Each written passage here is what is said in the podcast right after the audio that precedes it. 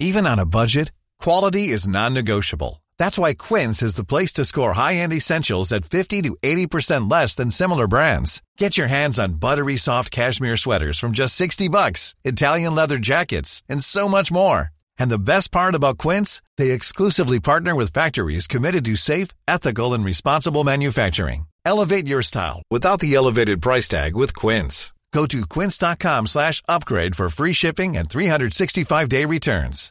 When you make decisions for your company, you look for the no-brainers. And if you have a lot of mailing to do, Stamps.com is the ultimate no-brainer. It streamlines your processes to make your business more efficient, which makes you less busy. Mail checks, invoices, legal documents, and everything you need to keep your business running with Stamps.com.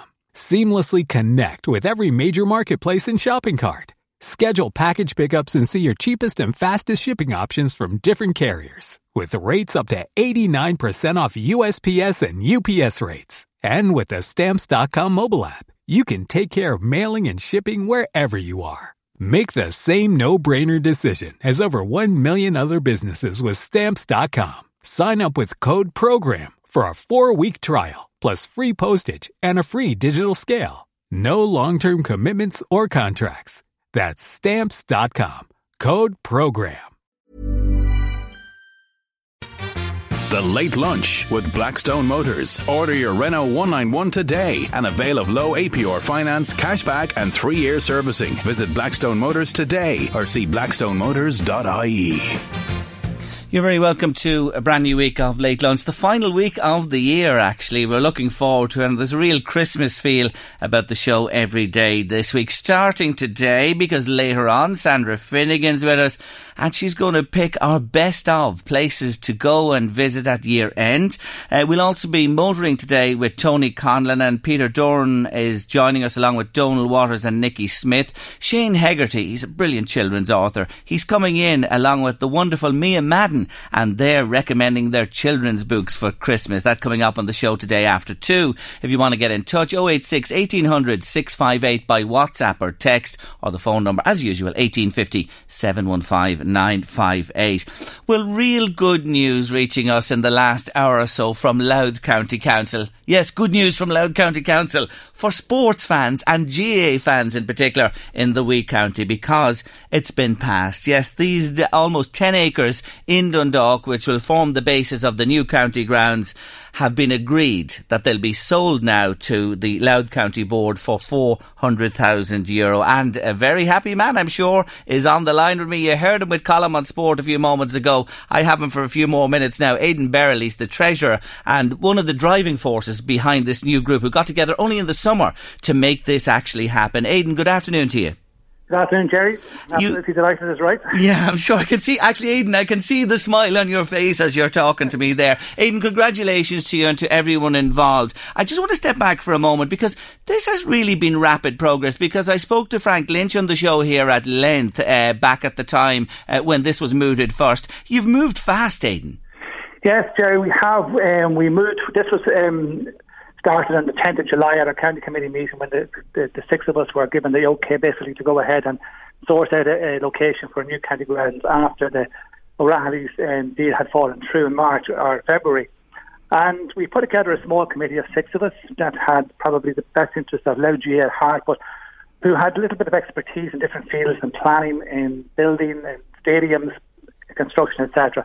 And we went at it very quickly. We had I suppose we had an obligation to report back to the September County Committee meeting, and we worked very, very diligently to get to that stage, and we reported back to the September meeting with this particular piece of ground in the Inner Leaf Road. And that was approved unanimously by the clubs, and then from then on we went about, securing the piece of land for Louth GA, and that's the end of the road with it today. You did consider, there were others considered, weren't there? Is that fair to say? There were other options that you did look at, but this, in everybody's book, was the best one. Absolutely. I think it was one of this particular site. We looked at 11 different particular sites of ground during our deliberations. The length and breadth of the county, Jerry. We took into consideration plots of ground around Drogheda, around RD, in Mid Louth, and in the north end of the county. And I think it was unanimous, and we six or seven on the table and looked at them all, and this was a favourite site. Now, between then and now, there's many a slip twixt cup and lip, and on a couple of occasions it's come before the council. Were you confident, ultimately, that they would sell to you? Yes, I think there were a few sleepless nights, I suppose, over it, in fairness. It went to the October meeting, and it was drawn at the last minute for various reasons with the council.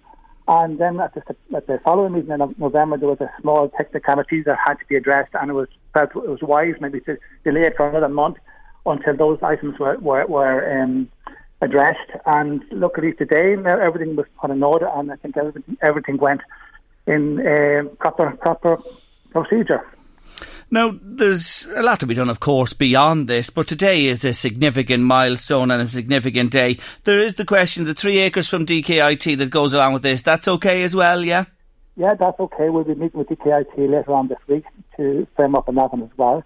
I would like to place on record our thanks and appreciation to the officials of the Louth County Council for their help and support and advice, indeed, in getting this to a conclusion. And indeed, the councillors who spoke very eloquently and very supportive of the organisation, of the GA clubs, all 41 of them in County Louth, and what we're doing for the youth of the county, what we're doing, what the GA does for the youth in countrywide as well. And it's, as you know yourself, Jerry, it's knitted into every parish and every locality in the country, but in Louth in particular, that's what we were concerned about today. And as I said, I'd like to thank the councillors who supported the procedure today. My God, it's long overdue, because it's been rattling on with the GAA grounds in Drogheda for years, so long as a piece of string, and I admire you for moving so quickly afterwards, and at long last now there will be a home for Louth GAA. Now here's the thing, funds, because this is going to cost quite a bit of money. I see you quoted in an article just ahead of the announcement today, somewhere 6 to 8 million you're talking about. Where's that going to come from?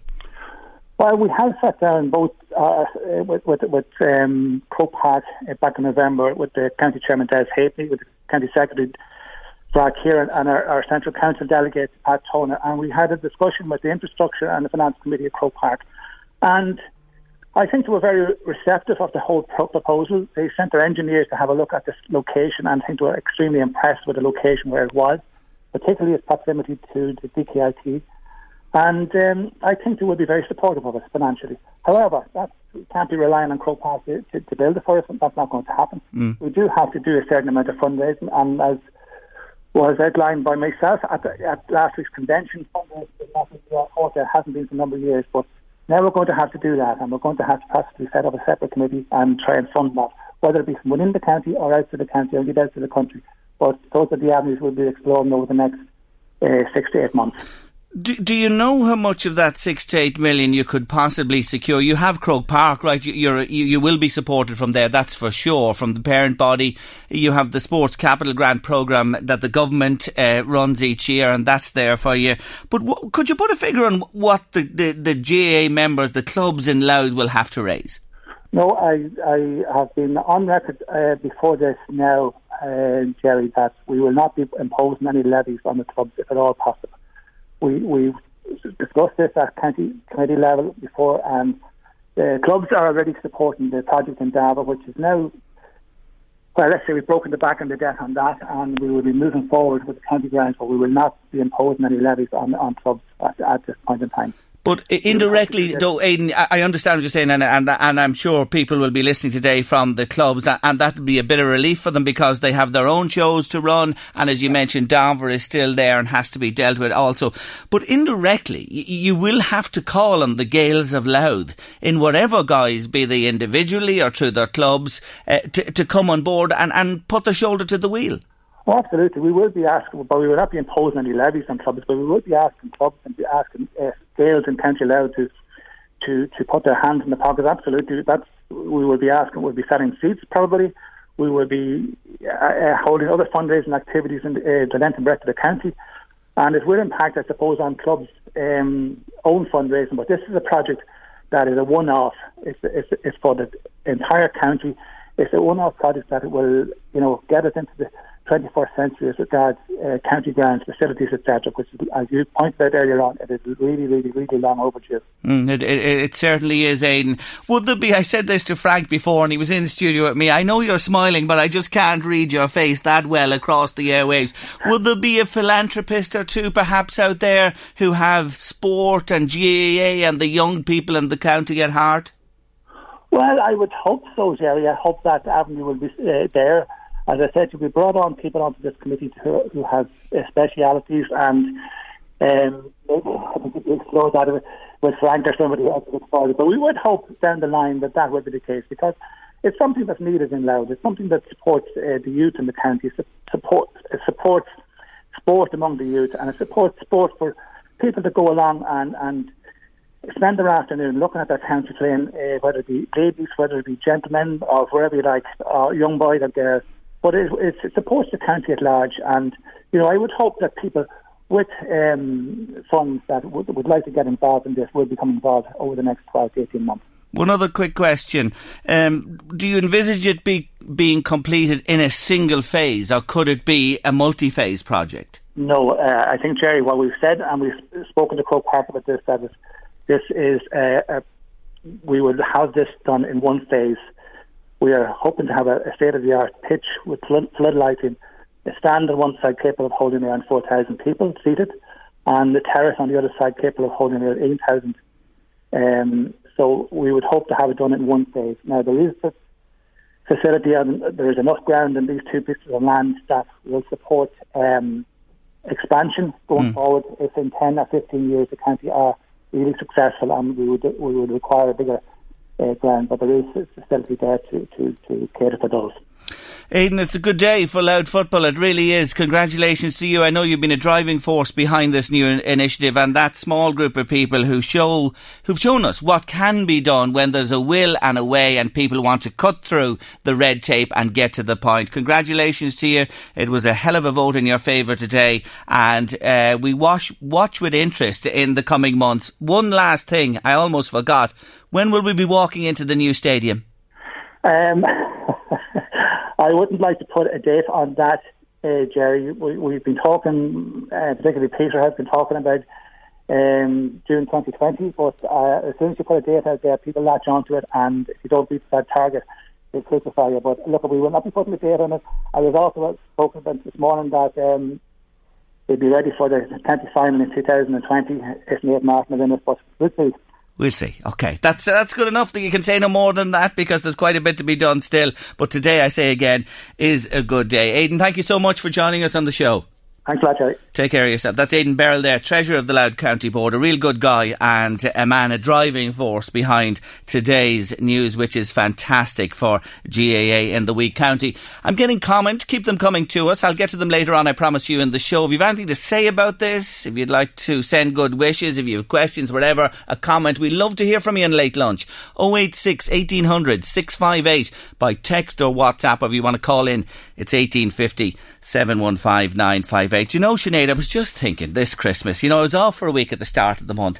Haven't I played damn all, or haven't we played damn all songs on late lunch for Christmas? Well, we better get into the spirit of it. We better get into the spirit of it quick, because, and like with the good news now, I can feel it, the positive vibes from Aidan there and all that's happening in Louth GAA today. Let's have a song. Can I tell you a story about this? I'll tell you a little story. Yeah, a little story about this, about the song that we're going to play. I think, Sinead, it was about 5-6 years ago. I was in New York just before Christmas. I've been there a few times. I love pre-Christmas in New York. The build-up, you know, going to the shows. Oh, Sinead, I'll tell you. Oh, the Rockefeller Centre, the ice rink in Central Park, the shopping, the shows. It's a magical time to be there. And we've been lucky and fortunate in our lives to be there. But I'd say it was 6 years ago. Deirdre was with me here at the time. I was off. And I came back and said, oh God, I heard this song. I was coming down Fifth Avenue and I heard this song. Now, I had heard it years ago but forgotten about it. You know, one of those Christmas songs. But there was a person from the Red Cross collecting for the less fortunate in the city. And they had a little musical troupe with them. And I heard this song.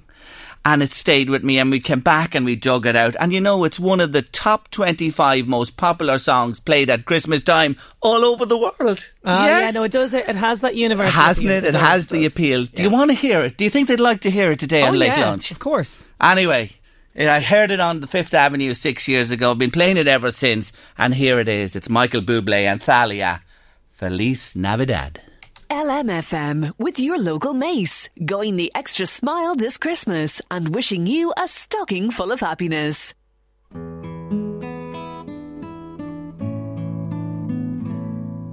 A donde sea que yo esté, tu corazón alcanzaré, y una sonrisa en tu mirada pintaré. No habrá distancia entre los dos, al viento volaré mi voz, con mis deseos a tu alma llegaré. Feliz Navidad, feliz Navidad, feliz Navidad, próspero año y felicidad. Feliz Navidad, feliz Navidad, feliz Navidad, próspero año y felicidad. I wanna wish you a Merry Christmas. I wanna wish you a Merry Christmas. I wanna wish you a Merry Christmas from the bottom of my heart. I wanna wish you a Merry Christmas. I wanna wish you a Merry Christmas. I wanna wish you a Merry Christmas from the bottom of my heart. Feliz Navidad, feliz Navidad, feliz Navidad, próspero año y felicidad. Feliz Navidad, feliz Navidad, feliz Navidad, próspero año y felicidad.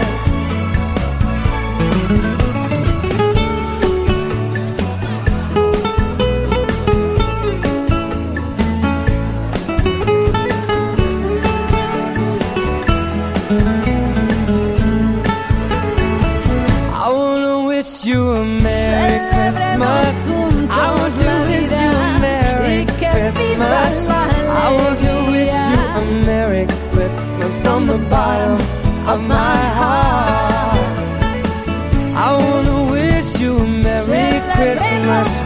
I want to wish you a Merry Christmas. I want to wish you a Merry Christmas from the bottom of my heart. Feliz Navidad, feliz Navidad, feliz Navidad, prospero año y felicidad. Yeah. Feliz Navidad, feliz Navidad. I wanna wish you a Merry Christmas. Navidad, Navidad, Navidad, Navidad. Oh, ay, ay, ay, ay, ay, ay, ay, ay. I wish you all love and joy.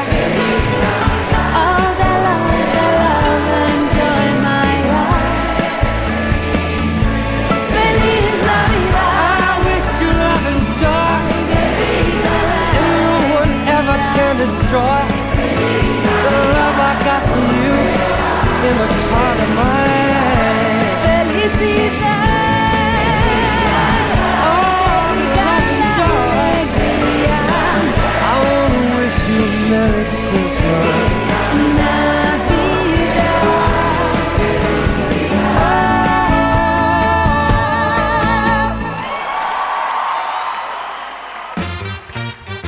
The late lunch with Blackstone Motors. Order your Renault 191 today and avail of low APR finance, cashback and 3-year servicing. Visit Blackstone Motors today or see blackstonemotors.ie. That's all about Christmas, children, isn't it? It is. It's all about them and waiting for Santa to come and the surprise and the expectation. I was down in the Maples today, Sinead, earlier on. You'll hear it on Friday with the children. Oh, the little cuties down there, and they sang for me and they were telling me what they'd written to Santa for. That's all coming up later in the week on Late Lunch. But we've a great competition all this week. It's called Christmas Cuties. We do, yeah. We want to hear from your children, be it an audio or video file. Videos are great if you send them into us. So, does your child sing a Christmas song, perform? Are they real outgoing? Are they quiet and they've done something for you in front of the wee camera or recorded in some fashion on your phone? Well, we want to hear from you this week, because each day we have €100 to give away. It's a shop local voucher for Dundalk, and there's loads of wonderful shopping in the town there. You can spend it there at your ease. There's one up for grabs every day, and over the weekend our Christmas Cuties videos and audio have been rolling into us here. I'll tell you in a moment what you have to do, but we have a winner for today, Sinead. Let's hear the child first, and then you can tell us who it is. Okay. Here we go. Oh, I've no sound. Hang on. Hold on. Sorry now. This is my fault. No, you're all right. You're all right. Reset your buttons. Just reset there now. You reset. Cancel that. Now. We're ready to go. All right. Here is our first Christmas Cutie winner. We wish you a Merry Christmas. We wish you a Merry Christmas and a Happy New Year. Yes, isn't that just... I've had a dance as well as a song. Dance and a song, absolutely lovely. Who is that? That is the lovely Frankie Rice. She's aged 4 and she's from Dundalk. Ah, Frankie, you're a little angel. Could we hear her? Do you want to hear it again? Let's just have a go here now. Hang on. You a Merry Christmas. We wish you a Merry Christmas. We wish you a Merry Christmas and a Happy New Year. And Frankie, we wish you and your family... she's only 4 years of age. She's a little cutie. So, Sinead, what we want is, we want people to send in the videos or audio of their children singing or performing. And it's, children of all ages. Oh, all ages. Yes. Yeah, absolutely. Like, if they will perform for you, no matter what it is. Like, Jerry, I have a 2-year-old that is just wired. Yeah. Wired. He may or may not do it. We're going to hear him. We're going to try and coax him. We're going to coax Gillian to see if he'll do it for us. Anyway. But if you can, so from 2, even younger, if they'll sing and they'll want to do it, send it into us, because we love them. So how do we get them? You email them in to info@lmfm.ie, or you can send them to social@lmfm.ie. So you have 2 there, info or social, either at lmfm.ie, or you can WhatsApp it to us at LMFM. Funny enough, I got a nice entry there that we're just going to pull off. Yeah, just now as we're speaking. I see it there.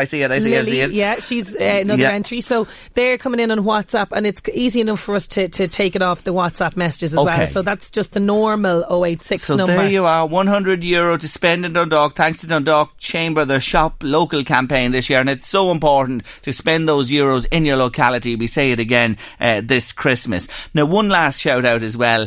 The puddings are on the way. Well, you see, we have a problem here. Surrounded by puddings. I'm surrounded by puddings. Yeah. I am surrounded by... And poor Sinead is smelling them and looking at them, and she can't have anything. Can I just say, not one e out there brought me in a gluten-free pudding. Not a one. Sorry, I shouldn't be laughing. I shouldn't really be laughing. He's loving this. Anyway, tomorrow at 4:00 is the closing date. You must have your puddings to us tomorrow by 4:00. Send them in to us. I'm surrounded by them already. We'll take more. We pre-taste Wednesday, and then Women with Opinions decide which pudding is the best Christmas pudding in the Northeast for 2018. It's a tough competition. It always is every year. For sure, it is a tough competition. We're getting comment on the news that the land has been sold to Louth County Council. Hope the contract is put out to tender, says a listener, and that they don't go necessarily with the most cost-effective job, and that they look at that closely. Thank you for that. Cart before the horse, says somebody else. else. We need players on the pitch. Oh, but come on, this is not cart before the horse. How long are we hanging on the Drogheda grounds and it going nowhere for years? And it just held the whole thing up. It's been done now in a flash, and I congratulate them. We're going back to the bad old days. I don't think so. This is a bright future for Louth football. And comment there about the players as well and the new manager. We leave that one for another day. Liam O'Neill's been on to us. He welcomes it and he says it's a great day for Louth football, for all Louth football, gents football and ladies football as well, all to be part of the new stadium. Thank you indeed, Liam, for your comment there, and a happy Christmas to you and yours. Strictly Come Dancing. You don't watch it. I know you don't. You listen to me, don't you? I listen to you. I do the commentary here every week. Myself and Katrina are above in the office, and we are strictly files. We never miss it every week. Oh my God, Stacy won it. Stacy, and I think everybody watching it. Okay, so who is she up against now? Your woman from Steps, Faye Towser, brilliant dancer. Joe Suggs, he's an online 10 billion trillion people follow him, but they mustn't have voted for him on Saturday night. That's all I can say. And there was another girl from the Pussycat Dolls in the final as well. So they're dancers already. They're all dancers already. Yeah, but this girl who won it is a correspondent for BBC. She works out in the war zone, Syria. Oh, I know who you're talking about. She's red hair. So she never danced in her life. Never took a step. You see, and you know what? That's who I like to see winning it. Do you know? God almighty. And I mean, it has massive fan base here in Ireland. We don't care about Brexit. we're not Brexiting from anything. People who love Strictly Come Dancing are massive fans of it. She won it, and Kevin Clifton, who's a professional dancer, he's with the show years.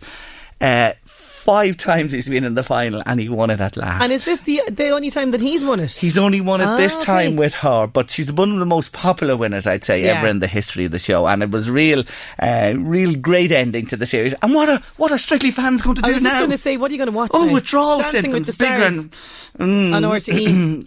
Let's head to a break. Children's books after 2 on Late Lunch. The Late Lunch with Blackstone Motors. Order your Renault 191 today and avail of low APR finance, cashback and 3-year servicing. Visit Blackstone Motors today or see blackstonemotors.ie. You're with Late Lunch on LMFM radio, on the airwaves and on Facebook Live this afternoon. Hello to everybody out there, and guess what? Yes, it's time for books. Books for children, young children, children at primary school, secondary, young adults. Yes, we're going to cover it all off today in the next half hour on Late Lunch, because I'm delighted to welcome back to Late Lunch for a second year reviewing for us Mia Madden. Yes, she is Margaret Madden's daughter, so books are coursing through her veins. Mia, really good to see you again. And this year, she's joined by a very special man. He's former arts editor with the Irish Times, children's author, best known for his Darkmouth series. He says, and to quote from his Twitter handle, "I make stuff up for a living." This is what he says. By God, does he make it up, and make it up well, let me say. And he is, at the moment, Mead Library's writer-in-residence, Shane Hegarty. It's great to have you with us today. Lovely to be here. You're very welcome to the show. Now, could we start with the littlies? And the guys have split this up between them, and Mia's focusing on, Mia, isn't it the teens you're really talking about? Yeah, more like YA, because that's all I read. Okay, great stuff. That's fantastic. And Shane, you're going to dovetail with Mia in and out on the other ages. Can we start with the littlies? And let me tell you, my heart jumped when I saw your first recommendation. Well, I have 5-year-old twins who will turn 6 this week, and I have a 7-year-old who will turn 8 next week, and I have a nearly 13-year-old, and actually they all love The President's Glasses, or The President's Cat, and The President's Glasses. You're right, the glasses came first, didn't they? The glasses came first, and we have to read the two of them together, right? Because they get 2 stories at bedtime, and I love it. And these are just fantastic picture books, and I really mean picture books. It's the pictures that make it, and I know that a lot of families all around Ireland know these books and love them, and love the fact that it's sort of Michael D, whether it's officially Michael D or not. But The President's Cat is a very simple story about Michael D leaving the cat behind on holidays, and the cat makes its way across Ireland through so many kind of familiar tourist spots, meets lots of different people, and it's just wonderful. And it's one of those that has little clues, and as you're reading it, and lots of little details for the kids to look at, and if they've been in the zoo or they've been wherever, they will see so much, and it's a joy. and it never stops. And one of the great things when you're a reader for little kids is you want to make sure you enjoy that book as well. Yes. And it is a joy as an adult to read as well. Well, I have to say, I have a little granddaughter called Ava, as they know. She's 3.5, and The Glasses has been to bedtime, I don't know how many times. She can actually read the book now nearly without opening it. She knows it that well. So I'm just hoping that Santa might just bring, The President's Cat this Christmas. So fingers crossed, Shane, on that one. Now, the second for the littlies, The Wonky Donkey. So The Wonky Donkey is a funny one because it's a 10-year-old book. It's from New Zealand. It wasn't particularly well known here, but it sold about 1 million copies, actually, in New Zealand and Australia. So he was doing okay for himself. And then there's a Scottish granny, which I think is literally what she calls herself, read the story to her tiny toddler, grandson or daughter, I'm not sure which, and put the thing on YouTube. And the sight of this Scottish granny losing it completely while reading The Wonky Donkey has propelled this book to #1 on the Amazon rankings. Isn't that a story? And there's a song that goes with it. And there's no story. It's just a great little sort of rhyming thing in which they add silliness onto silliness onto silliness, and it's actually as much about the pictures, but it's also much about the story and the silliness of the honky-tonky, wonky donkey and all this stuff. I love it. And the words, and it's brilliant. I think I'll get it myself for Christmas, to be honest with you. You've convinced me that much. Anyway, The Wonky Donkey is #2. Let's go to young adult now and bring in Mia Madden. What's your first pick this year, Mia? The first one I chose was One of Us is Lying by Karen M. McManus. Ooh, that's an interesting title for a young adult, isn't it? It was really popular there at one stage, I think last year, and kind of jumped on the bandwagon late. But it's about four teenagers in school, and there's been a death. Of course, all these have some kind of dark, morbid side to them. But they're all accused of killing that person, right? And throughout this entire thing, I was trying to figure out who was doing it, but I just couldn't. It's completely unpredictable, and the character development, very, very fantastic, is amazing. And does it keep you hanging till the very end? Oh yeah, oh definitely, right to the finish. Yeah. Oh, yeah. And you don't get the answer until you turn those last few pages. Oh, yeah. Well, I think that is a great recommendation. And it's called One of Us is Lying. Murder, mystery, suspense, and you're going to have to read it to the very end. What else have you for us? Give us another one. I also have Dark Wood, Dark Water by Tina Callahan. It's her debut. It's a kind of horror fantasy novel. I'd say it's slightly older YA, maybe like 15, 16. But it's based in Ireland around an old folk tale in a town about there being a monk who put taxes on the town, and of course the town people got angry and he started killing them. Of course, again, dark twists. You love this dark side, don't you? I do. But this is another one highly recommended for this Christmas time. Definitely. Widely available. You loved it as well. So it's an Irish book called Dark Wood, Dark Water by Tina Callahan. And it's our first one, you say, yeah? Yeah. And you liked it as a debut. What do you think of it as a debut? Incredible. Like, it was even nominated for an Irish Book Award. Great. I'm looking at the cover here. Hey, Shane, that cover would nearly scare you by itself. I know. There's a good kind of blasted tree on the front of it. Yes. There are brilliant... I know I'm slightly biased being an Irish writer, but there are an amazing amount of really great Irish writers out there at the moment. Mm. And that's the big difference for me. You growing up, you see this as a normal thing. When I was growing up back in the sort of Middle Ages... If you're the Middle Ages, I think I'm in the dark ages. But we didn't have much to read as that was sort of Irish when we were kind of got to a certain stage. In fact, really, as kids writing at all, and there were so few. So it's wonderful that there are so many brilliant this Irish age writers. Category. For all. Really from kind of, as I said, sort of toddlers all the way up, but especially I think for your age, Mia, and you can get stories that are set in Ireland as well. Yes, and which is you brilliant. Feel you can connect with them while... Which is brilliant. Let's hop back to you and give us a couple for slightly older children. Yeah, so I suppose one of the things when I visit a lot of schools and libraries and, I've been all around Meath, especially obviously in the last couple of months, and you find that young readers, I suppose the kind of primary school age, maybe into first year, they've all read... Roald Dahl, and they've all read David Walliams, and they've all read Harry Potter. And so I just thought there were a few different things maybe to select as well, because there's so many other books out there. And sometimes when parents are looking to buy, or, kind of young readers are always looking for something just that little bit different. Yes. So I kind of picked out a couple. There's one of the, and I should, maybe the first one I should start just briefly with is, because he's an Irish writer, is Padraig Kenny. So he has a book called Tin, which is, and robots are going to be big now in the next while, and I say that slightly biased as well because I've got a book about robots which will come out. But they actually, you can see a sort of a move towards that sort of whole idea of what it means to artificial intelligence and technology and all of that. And he has an absolutely charming and wonderful book, which was a Waterstones Book of the Year last year in the UK, or Book of the Month last year, which is a big deal in the UK. And it's about a boy who kind of comes to realisation that maybe everything it isn't what he thought he was. And it's got all those elements that you love in children's writing. It's got fantasy, humour, but it has that kind of creepiness. It has cruel humans. It is everything. And Padraig is a fantastic... Mia Madden is very happy with you saying that. Very happy. But it's wonderful, because that's the great thing about books for young readers. You can put so much in. You can really go in all sorts of different directions, and you can have that fantasy and that adventure, and yet at the heart of it, like this, you can have that heart and so emotion. Tin is this. Tin by Padraig Kenny. You recommend. And what age again? What are you talking about? I would say for this, you'd be talking kind of, again, it depends on the reader, but you'd be talking sort of 8 upwards, maybe that sort of 6th class, first year. Okay. But I'm always very reluctant to pigeonhole exactly the age group, because it's amazing what some very young kids will read and what older.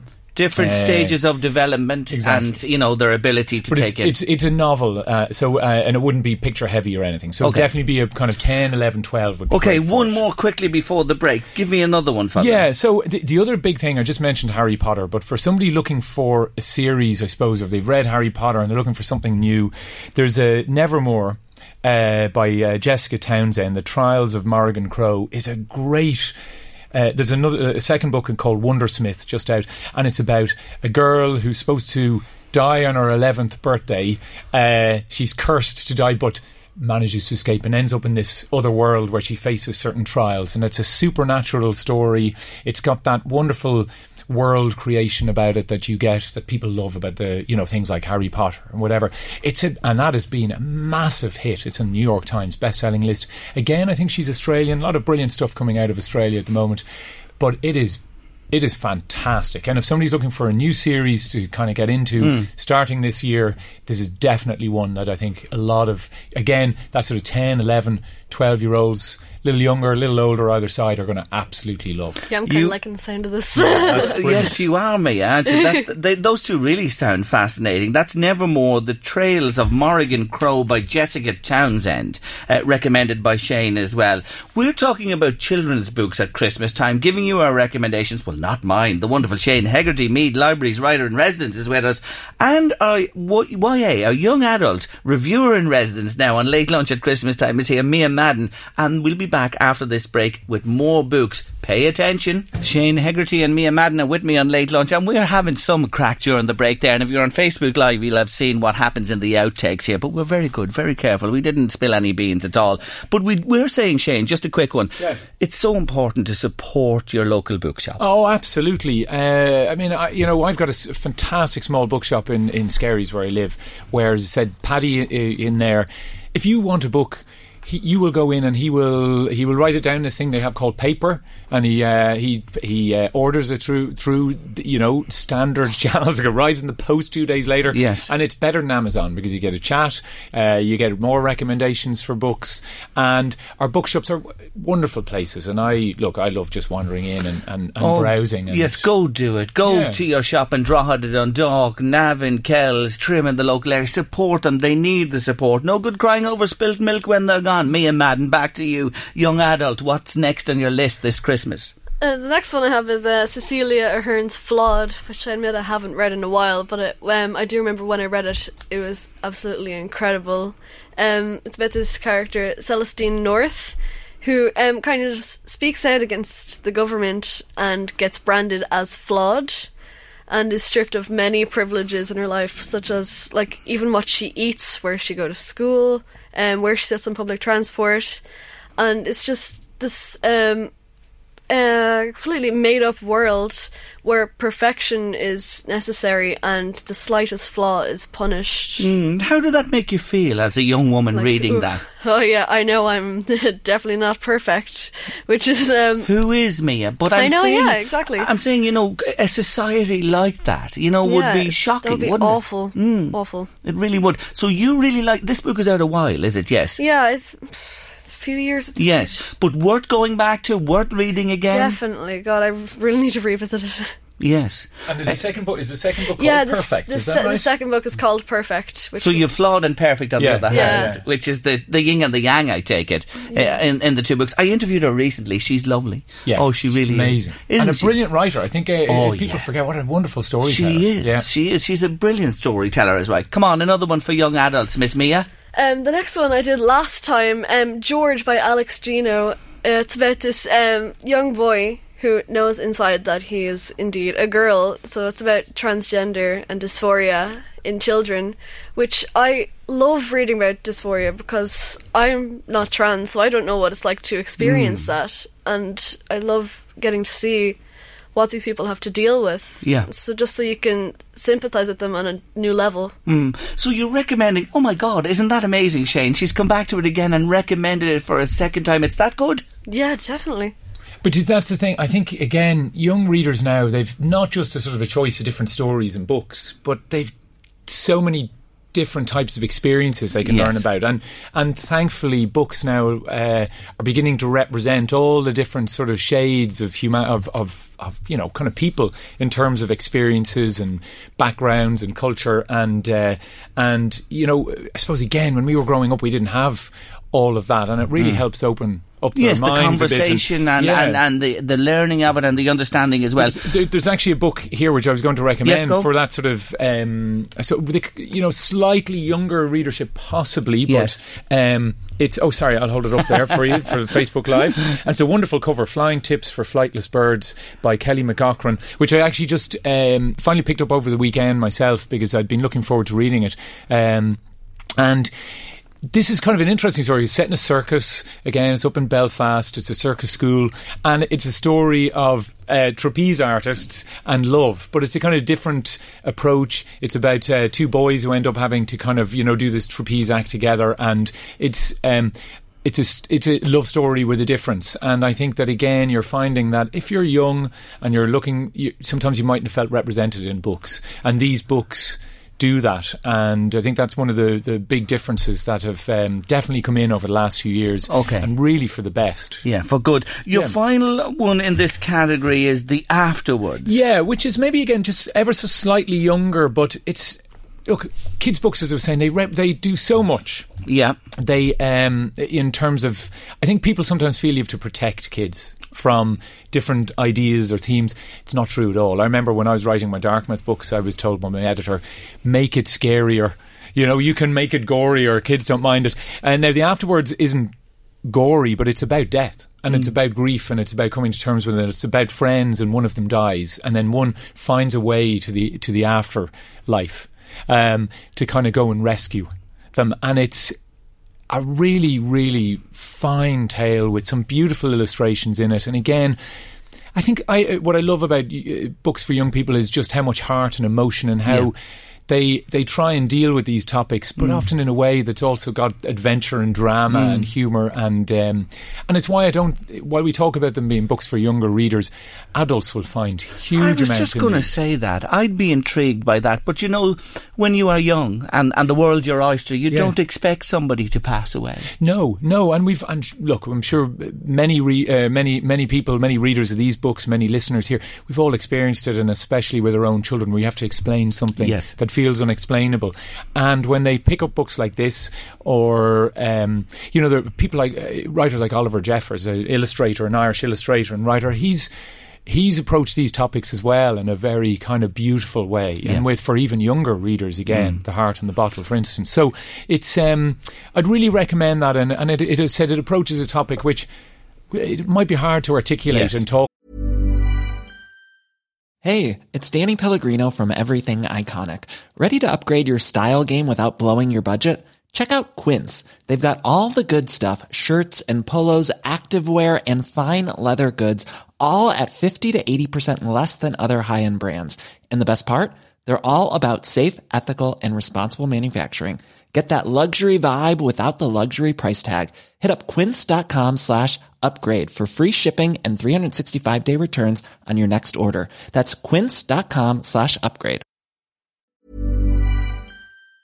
About ourselves. It's taboo at times, we can say that. A.F. Harreld is the author. A.F. Harreld. The Afterwards. Highly recommended by Shane. Back to Mia. Do you want to say anything about that book or that topic there? You understand what we're getting at there. Would that intrigue you? Going to the afterlife and seeing the past around. I haven't experienced much death in my life, but I would definitely go back to go to the afterlife and see those who have lost. Yes, A.F. Harreld. That's really interesting. Yeah, A.F. Harreld, who's and also I should say one of the things that maybe they don't get enough credit, illustrated by Emily Gravitt, and the illustrators now as well are beginning to get lots of credit for. A.F. Harreld is the author of The Afterwards. Yeah. You have one more book, Miss Madden, on your table. Is this your top pick for the year? I'd say so. Ooh, the best wine to last. Come on. It's called Starfish and it's by Akemi Don Bohm, and probably just completely messed up that name. Why is this brilliant?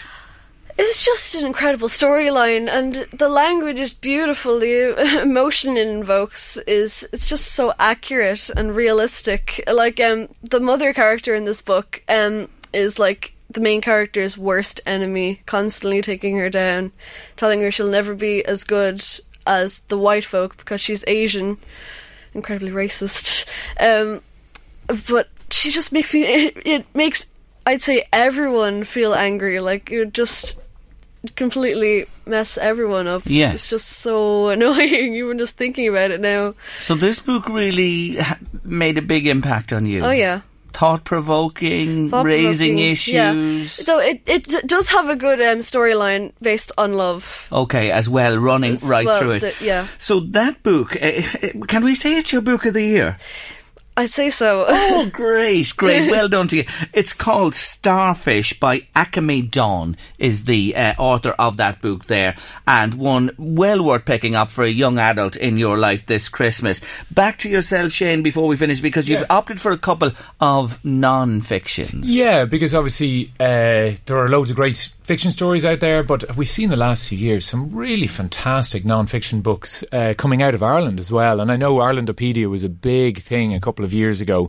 So the Irish Book Awards gave an award to Blazing a Trail, Irish Women Who Changed the World, by Sarah Webb, and Lauren O'Neill is the illustrator, and it is great because, again, if you love history, if you love great tales of real people, and if you love kind of discovering things about great figures in Irish life who we didn't know anything about, this is great. And it has fantastic daring-do adventurers, inventors, a surgeon who pretended to be a man for years in order to further a career, and all these great women of Irish life, some of them well known, some of them completely forgotten. And it's so appropriate because this is the 100th anniversary of women getting the vote, of taking their place properly, you know what I mean, in the democratic system. So this is timely. And it is. And it's a great gift book. So it's not, I mean, Sarah is one of the best of the children's writers Ireland has, and she has made this. So it's a great entertaining read. And I worry sometimes that boys don't read these kind of books, because boys have an awful tendency not to read what they think are girls' books. Well, that is stopping right here and now. Exactly. Gentlemen, young boys in general, you're to get this book for Christmas and read it and share it round the place. It's called Blazing a Trail, Irish Women Who Changed the World, by Sarah Webb and Lauren O'Neill. And finally, now I'm going to try and pronounce this properly. So Dr. Hibernica Finch's compelling compendium of Irish animals, and that's written by Rob McGuire. And you notice the way I left that to you. It's illustrated by Aga Grandowicz, which is a great name as well, a Polish illustrator. And again, I mentioned Irelandopedia. So many of these books now are really beautifully illustrated. You know, illustrations are so much part of it. And this is, it's a natural history book. It's a book which kind of talks about Irish animals and the things you might see out and about. And I suppose it reminds me, I grew up with Eamon de Buttelaere, you know. And yes, and you know, being a hero. Yeah, and it's, I suppose this is the updated version of that. And if you even see the cover of it, as I'm sure people will see in the bookshops, it has a stag on the cover. It's the most fantastic, arresting cover, and it's a wonderful, wonderful book on the inside. And these are books that kids will cherish, yes, and again, the adults will really love as well. And I suppose, like a lot of, I have loads of books which I've kept over the years, all those old encyclopedias and things. And these are the kind of books that definitely, even in years to come, when people say, well, we need to get rid of some books, will we bring them to the charity shop? Go, no, we'll keep that one. These That's a special are book. The standards, the one you keep. It's Dr. Hibernica Finch's Compelling Compendium of Irish Animals by Rob Maguire and Aga Grandowicz. Not bad. I think I hit it in one there. Anyway, it's just been brilliant with both of you. Just a quick question. Mead Library's writer-in-residence, how long are you with us for? I am literally... this is pretty much my last gig, believe it or not. I've had two wonderful months in libraries all over Meath and schools, and I've had a fantastic time. And you've been such a wonderful addition to the libraries. I know that as well. I've heard the feedback. Congratulations to you. Well, thank you so much for coming today and making our recommendations. And what can I say about Mia Madden? A dynasty of books is safe in the hands of this young woman. Thank you so much for your recommendations, Mia, again this year on the show. So, folks, you won't go far wrong. We'll say goodbye to everybody on Facebook Live for the moment, and look, if you haven't got something there to buy for somebody this Christmas, I don't know what to say. You've been just brilliant. Thanks again to Mia Madden and Shane Hegarty. Thank you. The Late Lunch with Blackstone Motors. Order your Renault 191 today and avail of low APR finance, cashback and 3-year servicing. Visit Blackstone Motors today or see blackstonemotors.ie. Yes, it is the time of year when thought turned to changing that car, going for a new mark, you know, those type of things in December that occupy you. And the garages are geared up and have been working away and looking forward to the 19 plates coming very, very shortly. Today on Late Lunch, we round off the year with one of our most popular regulars, Tony Conlon's here, a motoring man. And joining him today are Nikki Smith from Smith's in the North Road, for more years than I care to remember, main Ford dealers. Donal Waters is with us, Late Lunch show sponsors from Blackstone Motors of Drogheda Cavan, and perhaps something else to tell you now in a moment. And Peter Dorn is here with us today. Dorn Motors, Carrickmacross Cross and Drogheda Car Sales, Hyundai. You're all very welcome to the show. Thank you very much for joining me. Tony, if I could start with yourself. Sure. We have three men. I wonder if we added up all the years of motoring experience we have around the table here. Let's reflect for a moment on 2018, the year that's been. From your perspective as a motoring correspondent, what kind of year? I think it's been a pretty hard year. Like, we've come out of a recession and you think it was going to be green lights everywhere, but maybe there was many a chicane there, like to slow people up, of course. The Brexit thing and all this happening, and imports is a huge thing. And then what you have here is you have three car dealers, main dealers, all around our studio here today. But you must remember all the people out there that think they're dealers.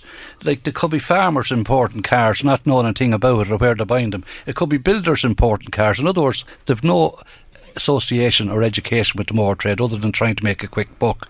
And that's the nervous thing that has really rocked the market a little bit this year. And I have a responsibility. As the fella says, it's not that the dealers are sponsoring me or anything, they're not the main dealers, but I have a responsibility as an Irish journalist, an Irish motoring writer, to let people know the checks that should take place on an imported car. I'm not saying you shouldn't import a car. By all means, that's your right, that's your privilege. But look at some of the stuff that's been imported, and we heard the horror stories, and the lads will tell you a few.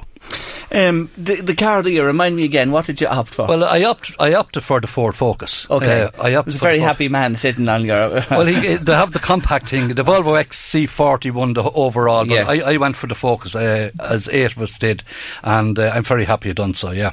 Nikki Smith, you're welcome to the show. Ford and the Focus, well, it's just set the mark, really, hasn't it, in its category for years and years. What does it mean to a dealer for a mark like that to be named car of the year? Does it give Focus sales a lift? That certainly does. I mean, Focus will be our volume seller. I mean, you know, when all is said and done, like you've the Fiesta, again, another top class seller, the Focus. But if somebody comes in to look at a Focus, even if they're not a Focus driver, it's very easy to convince them, you know what I mean? Have a test drive, you know, feel the quality, the drivability, the features. Ford are very good at coming up with innovative features.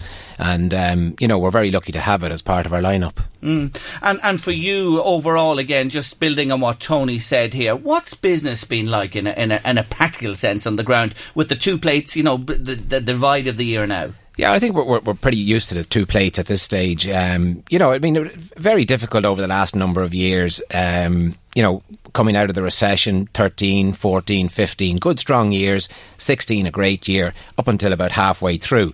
And then you had the Brexit vote, you know, what day in June in 2016 was it?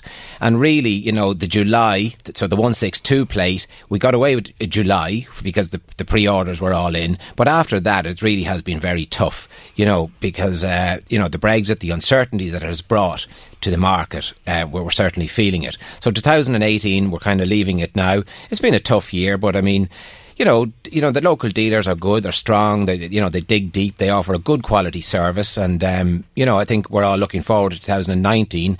Can't see it being, you know, too much better than 18 just at the moment. But I think, you know, if we could get the Brexit out of the way by March, now whether that will be the finish of it or not, it remains to be seen. But I mean, if we could get some certainty back, I think it would help us all. Let's bring Donal Waters in for a moment. Donal, you're very welcome to the show, and I want to say thank you. Blackstone Motors, sponsors of Late Lunch for a number of years now. Now, you're the Drogheda garage you opened, just what Nicky's saying there, yeah. You opened Drogheda when things were on their backside. True. Myself and old Stuart, we actually remortgaged a house in 2007. We started off with two employees, started off on the Dublin roads, and we were lucky enough in 2009 to get the Renault franchise. From then, we moved up to where we are currently now on Donal Road in 2011. We had you there for the lunch. It was a great night. But I think even then, it was tough times 2009. I remember we registered something like 64 cars for the whole year, you know, and that includes demos. Now, currently in Drogheda, we're probably registering about 600 new cars or so with that. So it's such a sea change. But I think we have to remember, though, even if there are tough times ahead, looking after your customers from an after-sales point of view is going to be imperative now for any company going forward. New car sales, they are down on previous years. I think next year will probably similar to what we have at this moment in time. But yeah, I think it's people are looking for value. Tony mentioned there about UK cars. There are an awful lot of people bringing in cars they don't know what they're bringing to a certain degree. From an after-sales point of view, we do checks behind the cars. So when your car is being serviced, we check. There's like we all have computers and stuff like that. And these updates, we perform updates on the vehicle when your car's in from a service. So cars are more technical, advanced now than they previously have. Yes. And when Tony then just talked about let's say these operators selling cars from side of the road and unknown histories and unknown services, let's say mileage corrections, or you know, yep. Maybe yes, you know, clocking what cars. What we know is that, you know? Clocking, yes, which yep. is a shocking offence, an absolute yeah. shocking offence. So there is, you know, okay, as Tony said about the UK, there are cars coming in, but I think I don't see there's any better value. There's actually the same, if not better, value when you buy locally, because if the service that we offer from the warranty that we give, like yeah. I know ourselves, we give a 2-year warranty on our cars. All cars are checked, they're fully serviced to, you know, they have all the latest upgrades and stuff like that as well in terms from a diagnostic point of view. So I don't understand why people would actually buy, because I don't yeah. see value. And the employment that you guys give as well. Yeah. One thing just before, I'll be back to you in a few moments, but you're in Drogheda, Cavan, and you're opening in Dundalk. Yeah, we have a very strong customer base from Dundalk that when we looked at our figures there to a certain degree, and we found that people, even though we're only up the road or so, that, you know, it is, you know, it can be a chore sometimes to go down the motorway and could go to yeah. you know, if you're not used. So we have a fine facility there, state-of-the-art showroom that we're going to open up just opposite DKIT. We're going to open up from a sales point of view on the 7th of January. We're moving some of our management from Drogheda, and we're going to be fully fledged down in March. So just in time from when Brexit starts, we're going to be opening up in Dundalk. There's no doubt about it. really is. Know how to do it when the cat's among the pigeons. Peter Dorn, good to see you. Dorn Motors, Carrick Macross and Drogheda Car Sales, of course, Hyundai. Peter, when you hear what your colleagues and competitors here are saying, do you go along with the tenant of the conversation? I would agree with the lads very much so. The biggest thing we find, we live very near Carrick Macross, of course, so we be a big impact from Northern Ireland and UK. And I think if people study themselves and done research on their cars, as the boys just said, you need to compare like for like. And there's a bigger problem. Unfortunately, with the amount of imports coming in, 100,000 this year, that's devaluing the customers' cars that we're trading in as well. Not only are we getting a hit, but everybody's getting a hit in the Republic of Ireland, you know. We have to meet standards. We have to meet training. We create employment. We take the young people on. Like the Northern Ireland dealer, the best of luck to them if they can sell away, but we're getting nothing back. You're just getting a car, you go home, and that's it. But we're feeding back into the market between, you know, all our training and the services we give and the staff level that we all carry in this room. We all carry big staff to meet standards, which is required by the distributor. So it's tough going, but it is what it is. We're talking about several hundred jobs around this table today that depend on, you know what I mean, getting support, Tony, which is back to you there. Well, there's no doubt about it. And we saw like what had happened during the recession, like the lack of training, the lack of education. There are training centres, a lot of them closed down. I'm sure if you ask the lads around us, Jerry, it's pretty hard to get very good trained people out there at the moment, you know, and the fact that keeping them, and it's not cheap either, like, you know, to employ people. So we've a great standard, you know, we have a very high standard in Ireland. There's no question to talk about it. And just to relate, I'm not, and no one's clapped me in the back here saying, "I'll go, man, give a good dig there on the imports." Some of the British cars are absolutely excellent, but if you buy a car and you go to bed tonight, and you put the keys in your dresser and you say to yourself, I wonder is the mileage right? I wonder was that car ever crashed? Was it ever written off? Was there ever an insurance claim on it? True. And if you see people that come to our showroom or so at that, and the majority of people actually don't know. So we do a full report on every vehicle that comes in. Would it be Category D or Category C? Now, Category D isn't a big thing to a certain degree, but it's just that not knowing, as Tony would say. Have you come across stuff? Have you come across this, Nikki? Yes, absolutely. Yeah, absolutely. You will find something, but something has been tampered with, and it's wrong. There are horror stories out there. I mean, there are some excellent imports, and I mean, I think if you buy through a main dealer and he's done his checks himself, that's okay and everything. But there are horror stories, and I mean, there's always going to be the ones that come in that you know have been involved in an accident, or you know the mileage mightn't be correct or whatever. You know, but if you'd see the customer's face, if we were to show you a photo, take a snap of somebody when we actually tell the customer, I tell you, it's just an awful bluffing. Like the volume of cows coming in that's wrong is actually staggering. I would say out of every 10, possibly 6 wrong.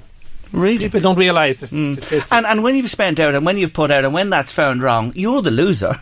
Well, the customer's the loser because... That's what I'm saying. The customer. If you quote somebody, we're allowing you 10 grand in your car, just take a figure, and all of a sudden you do the check.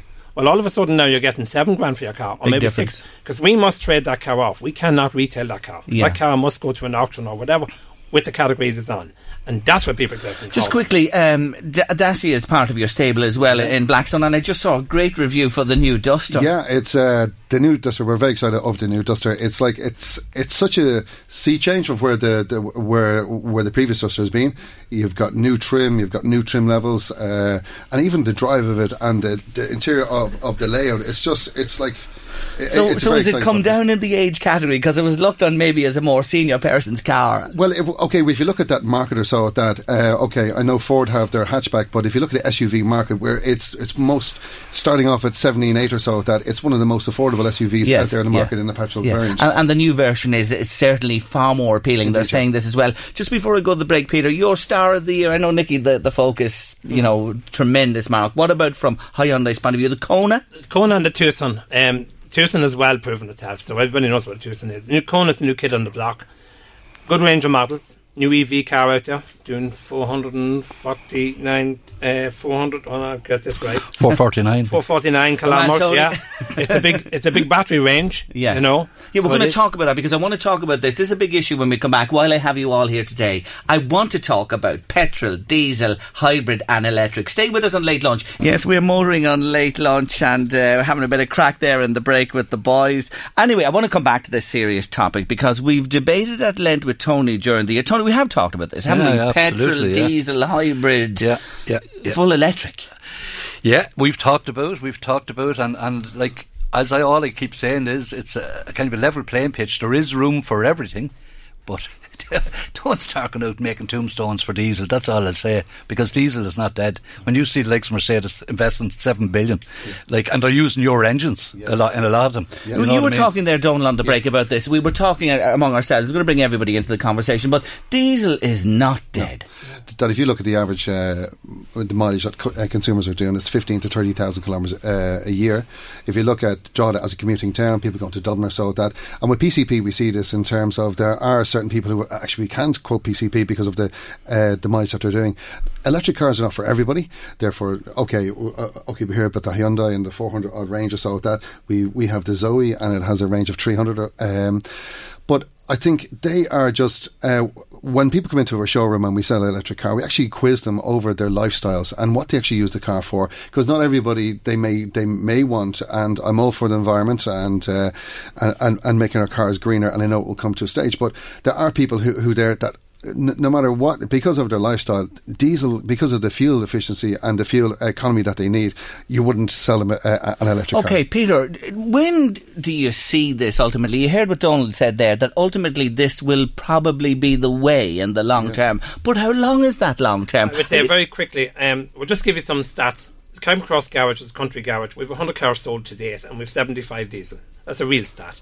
Now, I'd say in 3 years' time, electric will have a fair grip on added, because the battery lives are really getting stronger. Like the Kona's 449, so you'll have them doing 600 or 700 kilometres, I reckon, within 2 years, and then people can go where they like in the country, and it's going to move a lot faster.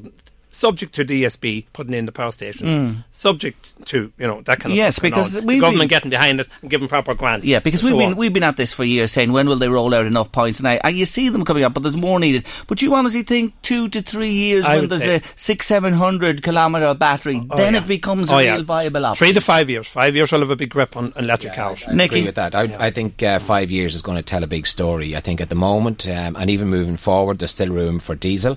We're noticing a fair swing on Focus-sized car back to petrol versus diesel, because we have a lovely 1-litre petrol engine that's delivering a great fuel economy. So, I mean, that's a success for us at the moment. But I think, just the 3 to 5 year is a fair gauge. And, I know, like, from Ford's point of view, we've the hybrid Mondeo at the moment, we've hybrid Focus and other models coming in the next year or so. But I think, when the market's ready and the conditions are right in the next 3 to 5 years, that, Ford, we'll have the product ready to go then. And this is big stuff for the industry overall, isn't it? It's a seismic move. Yeah, but if you look at, I think, manufacturers as well, they're going to take little baby steps before the full integration of electric cars will happen.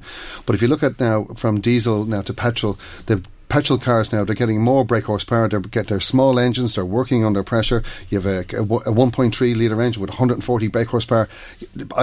Where before people would think a big 2 litre engine, I need that now to drive very, to have the power. Not anymore. All manufacturers, we're all the same. From a 1 litre, you have these TC engines, they're 100 brake horsepower, they're 140, so the 170, like, I think what the manufacturers are doing, they're creating they're gradually putting us to petrol, and then at a later stage, maybe then electric. Yeah, cross to hybrid and then into the full electric. Yeah, sure. Yeah, that's the migration you see. Yeah, that's the way I would see it. Yeah. I would imagine second-hand diesels will hold their value very well in that 3 to 5 years. Yes. Because you're going to have people, possibly when we can't get diesel, second-hand diesel, in my opinion, and I have no reason why to know that, but I would imagine the second-hand diesel car in 3 to 5 years' time will become very valuable. The other thing is the technology on vehicles today. A real hobby horse of yours, Tony. You always say, buy the best technology you can. Yes, the best technology, and there's no doubt all about it. It's out there. We're speaking before the show about lane keep assist there and Focus and all the cars that have it, like the other boys have cars with that safety stuff. But when you're talking about their technology, Donal was mentioned about the brake horsepower and the power of the petrol engines, and so was Nicky on the 1 litre and the Ford. There's no doubt at all about the power factor. But the big thing here is the lower CO2, that you've low CO2 with so many petrols. I'm under no illusion. Petrol will suit many, many people out there. But it depends, as Donal says, and the boys, that if you're driving from Carrickmacross to Dublin every day, or from Trim to Dublin every day to work, or from Drogheda even to Dublin every day to work, you, you can't bury diesel yet. Right. Mm. You can't until we have the infrastructure of batteries, meaning they're going to have to start charging now for like the park base and charge of the cars. That's number one. Number two, it's been abused from a local perspective, like that you can get on electric cars parked in, and you can get people with the lead plugged in all day that they own this spot, and forgetting about tourists coming into a town and all that. But that's another thing. That's what I would say about technology is. Something I forgot, we'll come back to in a minute, but about technology is, no matter what you're buying, study it. And it's lovely to hear one thing, and I'll go leave here so happy today with one thing I heard, and I know each man here does it, that they're not selling for the sake of selling.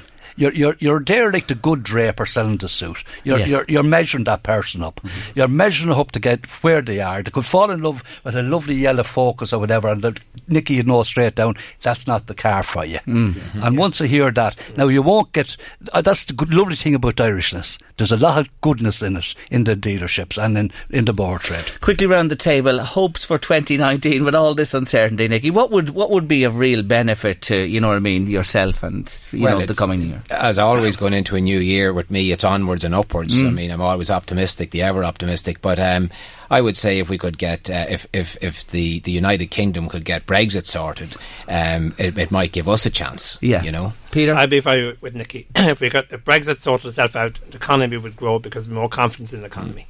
Donal.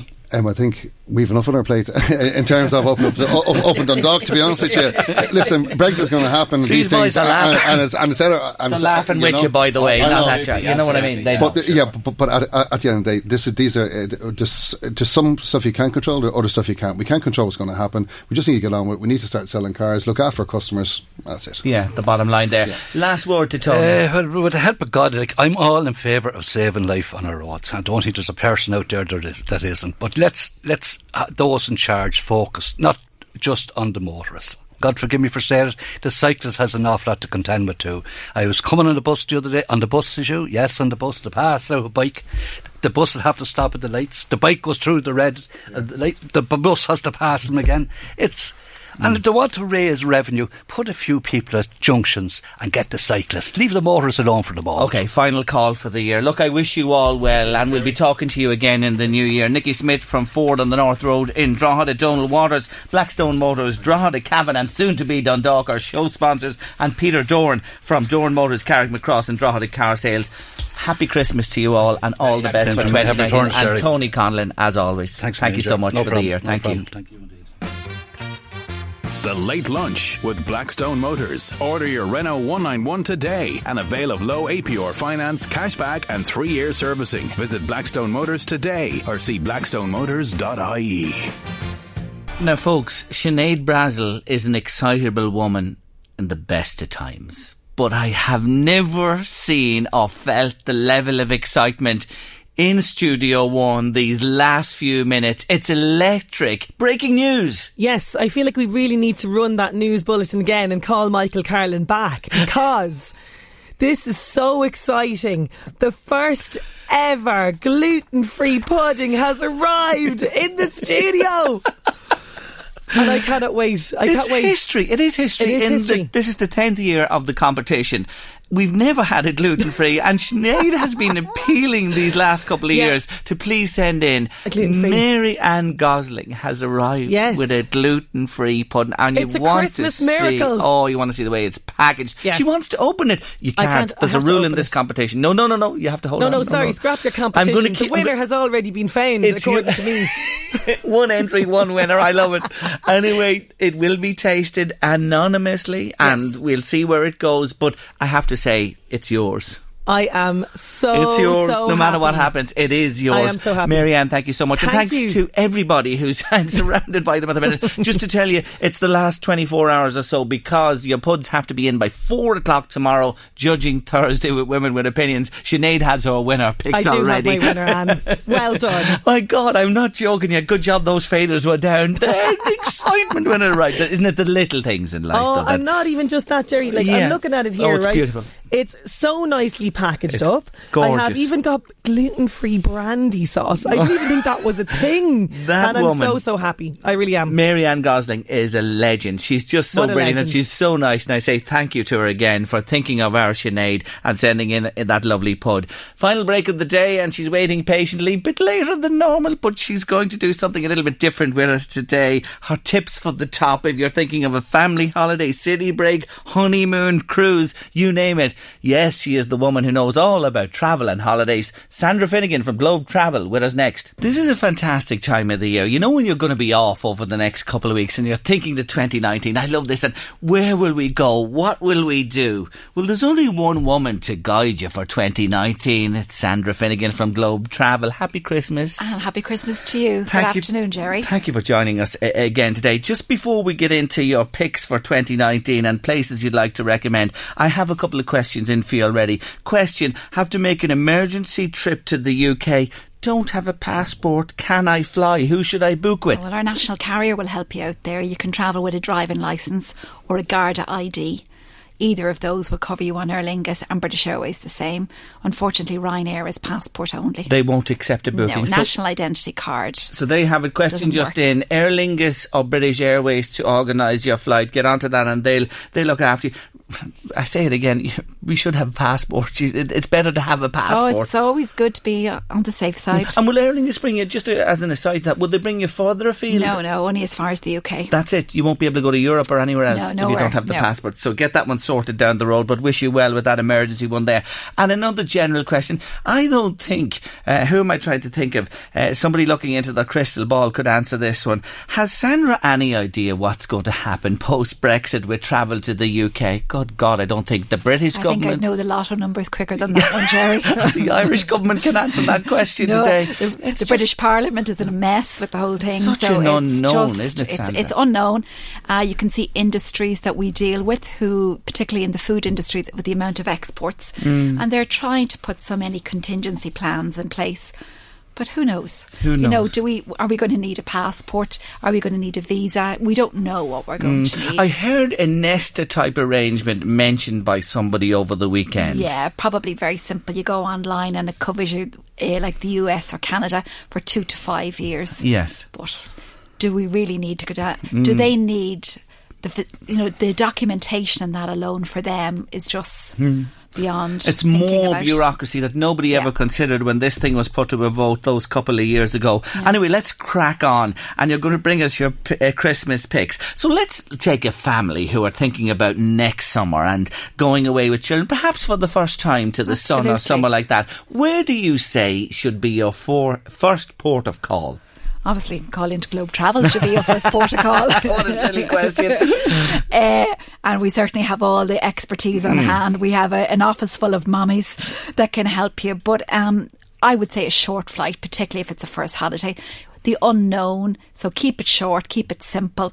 The likes of Salou in northern Spain, which are close to Barcelona, has so much going on. You've got all the theme parks and everything there. That's a perfect choice and always good value for money.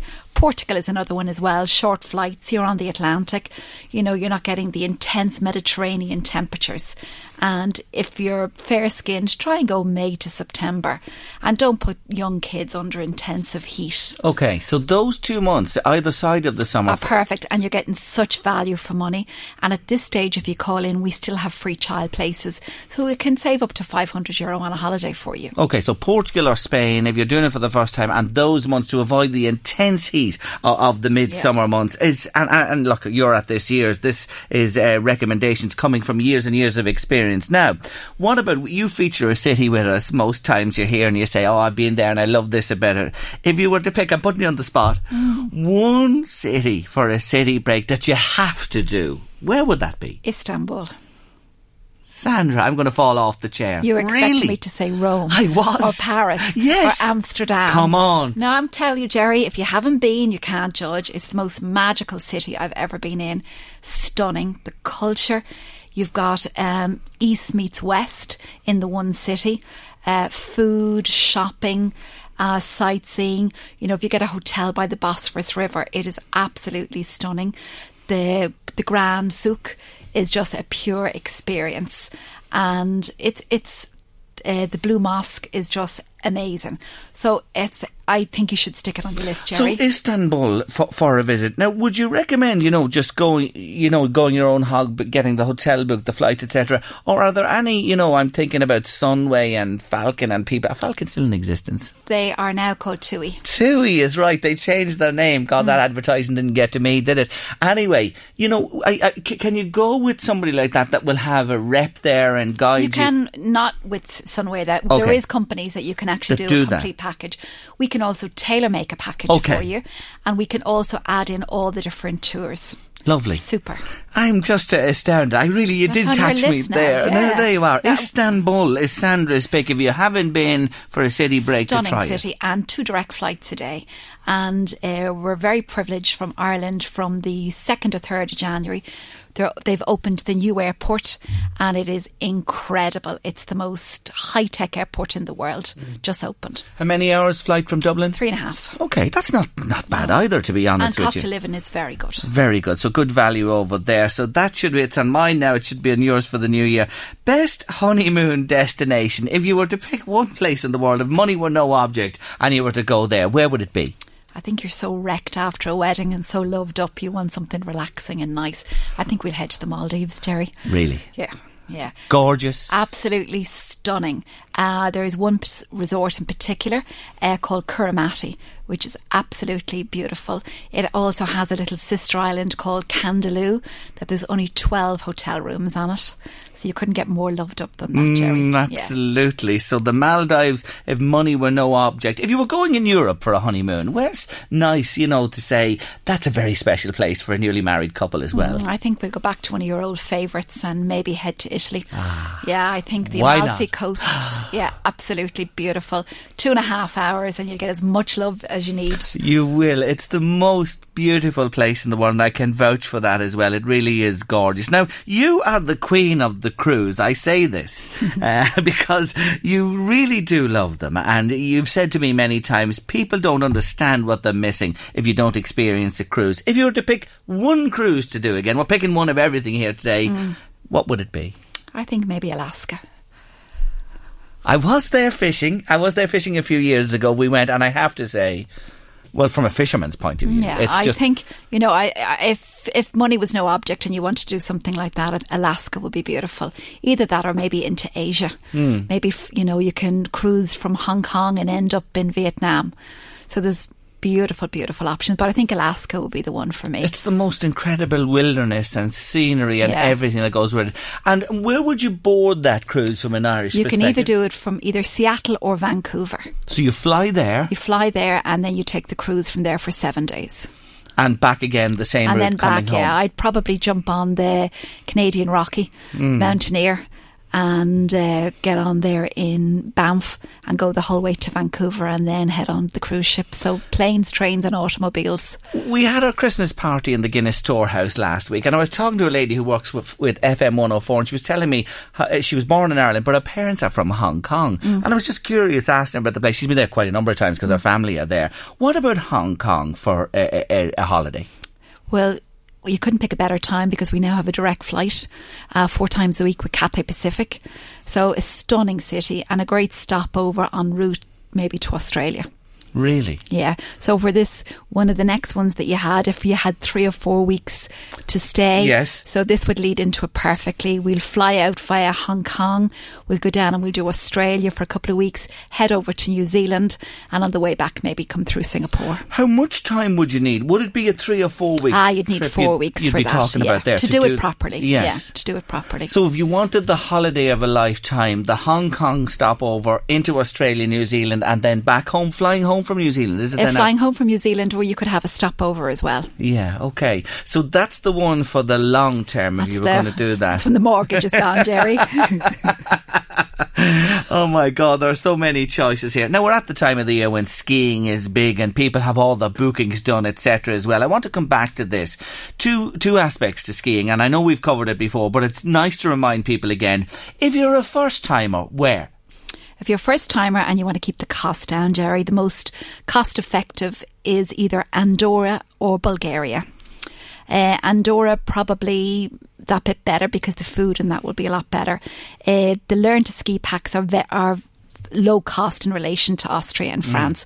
So an average ski pack is normally about $2.99, and that's your skis, your boots, your sticks and your ski school, which is pretty good. If you're going to Austria, it could be $550, $600, which can also nearly be the same cost of a holiday, because in January there's some super offers there for about $5.99 skiing for a week. Okay, so and Austria is the place to go. Your experience if you've been before as well on skiing, but yeah. Andorra, or where was the other place you said? Bulgaria for the first timer as well. Skiing I've never been, but anyone that goes says, oh, you should experience it once in your lifetime. Got to check the health insurance. I know, yeah. Before I do that. Now, one thing I did put to you, and there are a lot of people who, you know, maybe don't have anybody to go on holidays with. And I'm sure you come across this yourself. They come into you and they say, Sandra, what should we do? What about somebody who's alone and looking at getting away next year? What do you say to them? If there are a little bit of adventure in them, and if that is obviously with somebody who wants to travel on their own. There is some amazing companies that do escorted holidays, and you become part of a group. So you're not left on your own, and it's a great chance to meet other people from different nationalities and not just all from Ireland. There's a company called Wendy Wu Tours, and they do amazing holidays all over, particularly the Far East, Asia and some of Europe. Some of the cruises, which we will go back to again, one company in particular, which is Norwegian Cruise Line, they do single cabins and they come at a very low supplement. Great way to mix with other people, because when you're having dinner in the evening, you can go for one of the big tables and you'll always meet a character. Yes. Yeah, so they're really good options as well. So don't feel out of it if you're alone or you don't have anyone to go with. There are plenty of options there. Lots of options. Lots of people like to do a cycling holiday and become part of a group. So things like that, or a walking holiday. Yeah, so there you are, and you never know what happens when you head off alone on holidays. You might need that twin cabin or double for the next one when you go back to Sandra to book on a follow-up. It's happened, Jerry. I'm sure it has. Just before we finish, it's the time of year, Christmas time, and you know, people are racking their heads, what do we get? Like, if we're thinking about giving somebody a holiday gift and we're not sure where they want to go. Okay, well, the perfect thing is just a gift voucher. And the vouchers, you can buy one from €10 upwards. So for your older children that you don't know what to buy, it's a perfect to give them a voucher that may cover the cost of a deposit on a holiday, €50, €100, whatever. If you kind of want to surprise a loved one or the kids or just a surprise in general, in January we have amazing value to Prague. So for 3 nights, including flights in a 4-star hotel, €199 on the 22nd of January. My God, you wouldn't... A night in Dublin last week was more expensive than that. I was going to say that. If you went to the city and booked, you would not get away with that for a night, to be honest with you. And Prague, I know you've talked about it before.